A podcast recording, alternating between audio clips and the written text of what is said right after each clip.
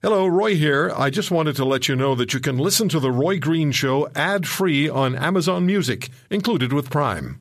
At Evernorth Health Services, we believe costs shouldn't get in the way of life changing care, and we're doing everything in our power to make it possible. Behavioral health solutions that also keep your projections at their best? It's possible. Pharmacy benefits that benefit your bottom line? It's possible. Complex specialty care that cares about your ROI? It's possible because we're already doing it. All while saving businesses billions. That's Wonder made possible. Learn more at evernorth.com/wonder. Seven words that'll scare any politician. Roy Green is holding on line one. The Roy Green Show on the Corus Radio Network continues.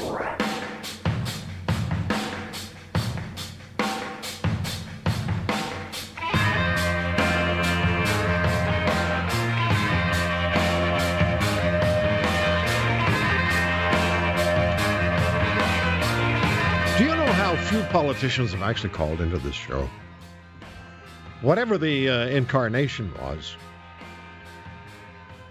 so few politicians call in. I've always said I'm right at the other end of whatever the phone number is. Right, right now it's triple eight two two five eight two five five or four one six eight seven zero sixty four hundred. I've always said that I'm on the right on the other end of that. So if you take exception with anything that I've said about your party, about your politics, about what you're doing, call in. Call in. They don't do it. They won't. A few, I should say, a few have. And one of them was Denis Coderre, the mayor of Montreal, who created such a furor over saying he doesn't want the Energy East pipeline going through his turf and to the East Coast so that Alberta crude oil can make its way to the ports and be exported and we can help our economy. Gee.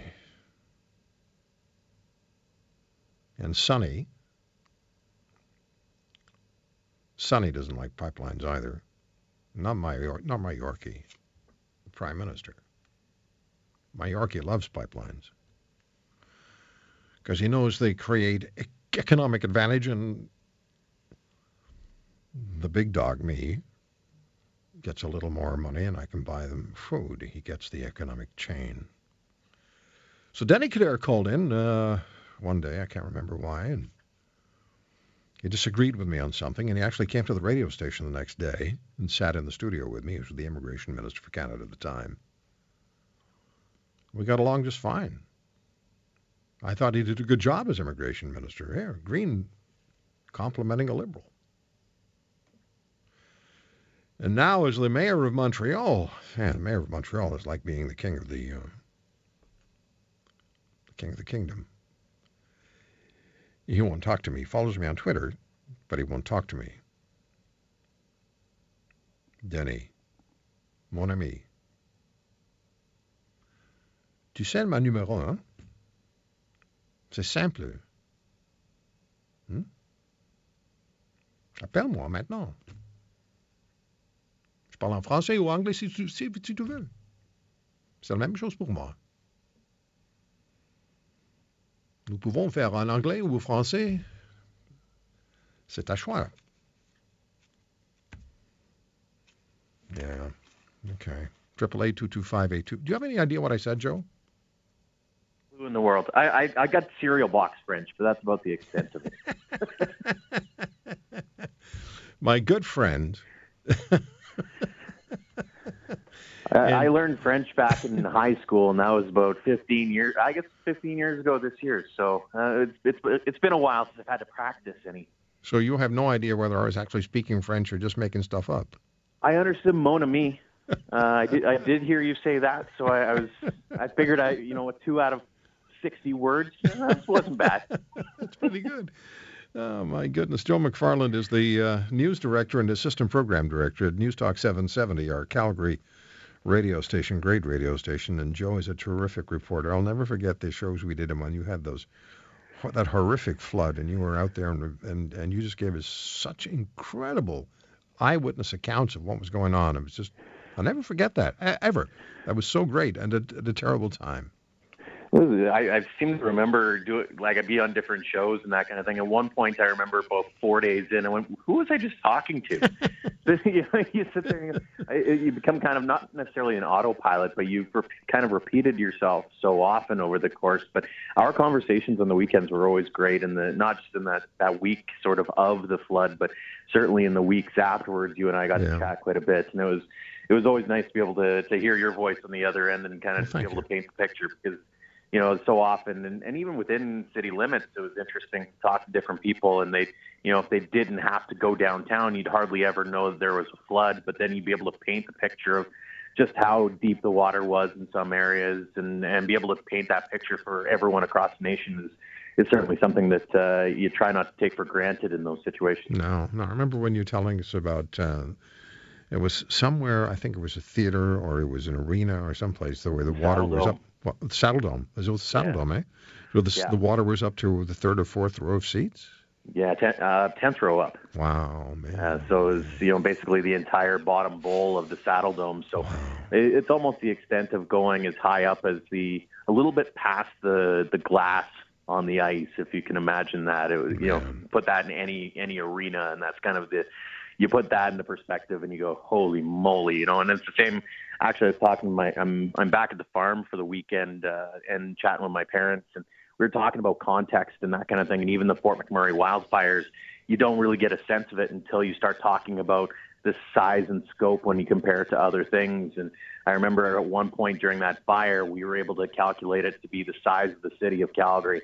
And I think that was when everybody kind of went, or the size of the city of Toronto, yeah. and everybody kind of went, okay, now we get the, you know, it's one thing to say the number of hectares. It's another to say, oh my goodness, the yeah, uh, yeah. the size of a, uh, one of the biggest cities in Canada. Well, you do. You think about, okay, so I start out at one end of the city and I drive, even if I'm able to drive at the speed limit, mm-hmm. it's going to, and I'm on an expressway, it's going to take me a fairly long period of time to get to the other side of the city. And that is the size of that fire. That's, that's yeah. the oh my God moment. Yeah. That's exactly it. Or that's and the just, that's the scope of the flood, the oh my yeah, god moment. Yeah, yeah, exactly. And and you know it's it's unfortunate that in, in Alberta we seem to have one of those every every year or two. It seems we seem to have some sort of whether it was Slave Lake or the flood or now Fort McMurray. It's we, we've had to talk on a lot of really bad things. Can we talk about something good for once, Roy? sure. Um, uh, um, oh man.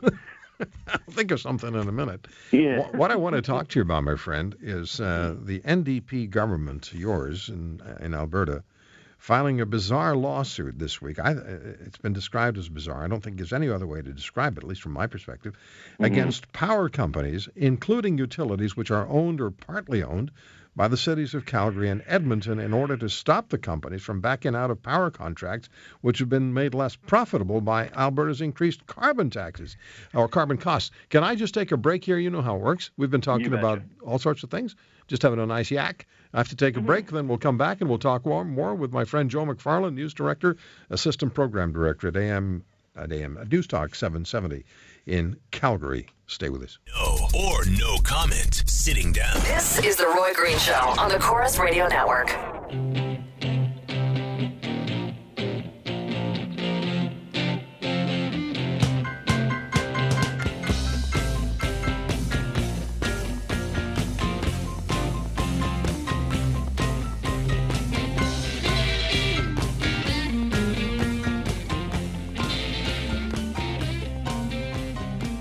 I'm on Twitter at The Roy Green Show. Follow me there. And uh, emails to roy at roygreenshow.com. Joe McFarland, News Director at News Talk 770 in Calgary with me. And uh, so let's, Joe, have you explain to us, please, what it is the Notley government is doing with this lawsuit against power companies, including utilities which are owned or at least partly owned by the cities of Calgary and Edmonton. What's going on? Yeah, so back in 2000, during the Ralph Klein era, uh, the power company signed essentially a deal with the province saying, you know, this is how the power buying or power purchasing is going to work in this province. And there's a clause in there uh, that, you know, depending on who you ask, is either good or bad. Now, the clause basically says that if uh, a government in the future, because this is a 20 year agreement, um, the the terms might change or the government might change, and so if the the deal becomes uh, unlucrative for the power companies or d- doesn't become profitable enough for the companies, they can essentially back out. And so what the province is claiming right now is that the the uh, power companies are trying to opt out of the deal because of the the way that some of the things that the NDP have done have made their industry basically unprofitable or or unsustainable for them. And so it's created quite an interesting uh, backlash because obviously this is a 20 year deal, and and so there's some questions.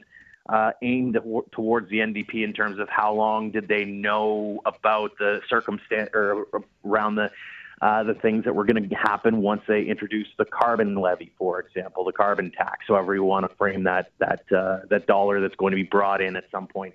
Um, what exactly have they done to help out power companies? Um, how how long ago did they know about that versus you know did they know now or did they know 20 years ago? Um, and there's been other questions as to the ramifications of such a deal. And, and, you know, you've seen the Calgary and Edmonton chambers of commerce say this is a bad thing. You've seen the mayor Naheed Nenshi in Calgary uh, lash out saying that this is a poorly thought out deal. You've got obviously every single one of the opposition parties of any color, the Liberals, the Alberta Party, the PCs, or the Wildrose. Uh, you know, they never agree on anything, and yet the four of them all agree that this is a bad idea.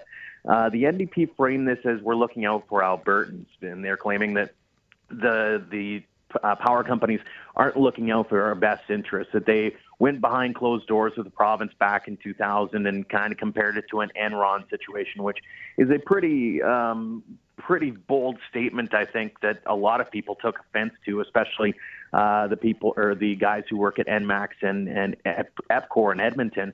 Um, those are city owned utilities at the end of the day. And so if you're claiming that they were going behind closed doors, then that begs the question were the municipal governments in on this? Uh, and if those were in on it, then all of a sudden you have to call into question the mayors of the, those cities at the time, the councils at those times, um, were were the, the residents of those two cities had the wool pulled over their eyes during those times. You know, there's some interesting ramifications that could come of this. And so a judge is going to be basically asked to uh, deliver a decision on whether or not uh, the power companies can opt out of this, these contracts. And, and depending on what happens, if they say, yeah, they can opt out, then the government is being made to look really bad, the province. Uh, and if they say, yeah, no, the power, they say, no, power companies uh, can't uh, opt out, then the power companies look really bad in this case, and yeah. and especially the city-owned ones. So yeah. some really interesting ramifications. Well, Joe, you know, it, so it's strange to me. I mean, I'm listening to this and I'm thinking about other provinces doing this sort of thing. Uh, because prices are going to change. We don't get the oil to market, and uh, we start closing coal-fired um, uh, energy-creating um, plans. We start to change everything. We start to head toward uh, green renewables and increased power uh, carbon taxes. This sort of thing is going to be not only in Alberta, it's going to be elsewhere. And and you have this in uh, this crazy situation where you have, uh, uh, as you say. Calgary and Edmonton, who own, or at least partly own, uh, mm-hmm. utilities, are being now uh, attacked by the provincial government for backing out of contracts which were signed, and the and, and and they're backing out because their deals are less profitable. But why are they less profitable? Because of Alberta's increased carbon costs. So it's the province that's causing the problem. Uh, and and then the idea that a province would sue its own regulatory agency the Alberta Utilities Commission for unlawfully agreeing in 2000 to terms which allow termination of the so-called power purchase agreements if a change in law renders the PP unprofitable. I think, or more unprofitable is how it reads, is just madness. And it starts me to think this. Could all of this lead toward the situation which exists in the UK, where thousands of elderly and poor are dying annually because they cannot afford the increasing price of electricity? It's projected that by 2030, this is my British charity, by 2030, 100,000 people in the UK, and I've talked about this with Bjorn Lomborg, 100,000 people in the UK will die of, of cold, being cold, because they cannot afford electricity. And I just want to read you something from the Daily Mail. Uh, this goes back to uh, 2011, October 2011. More than 2,700 people are dying each year in England and Wales because they cannot afford to keep their homes warm, according to an official study The spiraling cost of gas and electricity combined with the impact of green taxes is putting health and lives at risk, researchers found. The study concluded that green taxes on household power bills are regressive and have a disproportionate impact on poorer households. You have older people in the UK riding buses all day to stay warm in the winter or staying in bed all day to stay warm. And I'm just wondering if all this stuff that's going on starting now in Alberta um, is, is eventually, maybe not eventually, is fairly quickly going to lead to a similar situation in this country. Well, and especially given the fact that you're looking at a, a situation where we haven't really seen a, a, light at the end of the tunnel when it comes to uh, to the current economic downturn that we've been, exactly. we've been facing. I mean, there, there's a lot of people that are out of jobs in Alberta. They're moving away or they're staying here, hoping that the the light will soon be on the horizon kind of thing. And, and you start to question, you know, those who have jobs are going to be forced to pay even more. Those who don't have jobs are going to be forced to pay more. Well, if you don't have the um, money. And there's a lot of question marks in terms of the eco- economic conditions now, given the fact that so many uh, different people are saying that even even with the, the way that they're going towards green, which is a, an enviable idea, is it feasible right now in, in, in an economic downturn? Can you turn the economy around on something that is unproven? Well, you know, uh, the answer to that question, from my perspective, is no. Two two letters, N-O. And and I just want to bring this home to this country. And I've talked about this before. In uh, and in, this was a story of the CTV um, ran in 2014. Uh, the winter in February. Today there are. This is Bruce Grey County. Okay. Today there are mm-hmm. concerns. Mm-hmm. Some people might need to resort to um, candles space heater and your oven to warm things because they can't afford the fuel they may need to keep their furnaces running. You have Jean McAllister's been living alone since her husband was admitted to a long ter- long-term care home last year. He suffers from Alzheimer's. Now she's getting by on one pension and old age security, and money is tight. She says she can't afford to pay for both her hydro and heating in one month. And uh, the uh, Francesca Dobbin with the United Way, Bruce Grey, says 42 families are in crisis situation in Grey, Bruce counties. She said 26 have no fuel at all and there's no money to buy it. Some even have had their electricity disconnected until payment plans could be arranged through community supports like the United Way Social Services. And she says, My greatest fear is that we're going to lose somebody. Somebody's going to die because of this issue. Now, it's a bit of a step from what we've talked about that's going on with your government in Alberta suing um, the uh, power companies. It's a step. But man, um, they started with this, this concept in the UK and that's what we talked about with seniors dying there. And then there's the story that from uh, from Ontario in 2014. I'm taking a lot of loose ends, Joe, and I'm pulling them together. Maybe they shouldn't be pulled together, but I'm doing it. But at the same time, too, is you know, let's say this thing does get caught up in in uh, litigation for a while, or let's say the province does win this, and and the the companies have to pay more down the line. Where do you think that cost is going to go to? It's yeah. not going to be paid by the companies. It's going nope. to be passed on to the consumers. Exactly, that's, and the that's consumer the bottom line, right? And your consumers in Alberta are hurting. Everybody in Alberta is hurting. And you know when Alberta hurts, the country hurts. Yeah, it was interesting. There was a report earlier this week talking about the the GDP numbers and how uh, the Fort McMurray wildfire really impacted uh, GDP in, in Canada as a whole. And I think that really paints a picture in terms of just how much of an economic driver Alberta still is for this province. Yes, sir. How it impacts this this country. Yes, sir. Now, final question for you. Mm-hmm. Would you jump out of an airplane? I have a hard enough time getting in an airplane. To tell you the truth, me and heights don't get along. you know, it's like a it's like a, a 30 ton toothpaste tube to me, and and that shouldn't be in the air. But you have this guy. We're going to talk about him when we come back.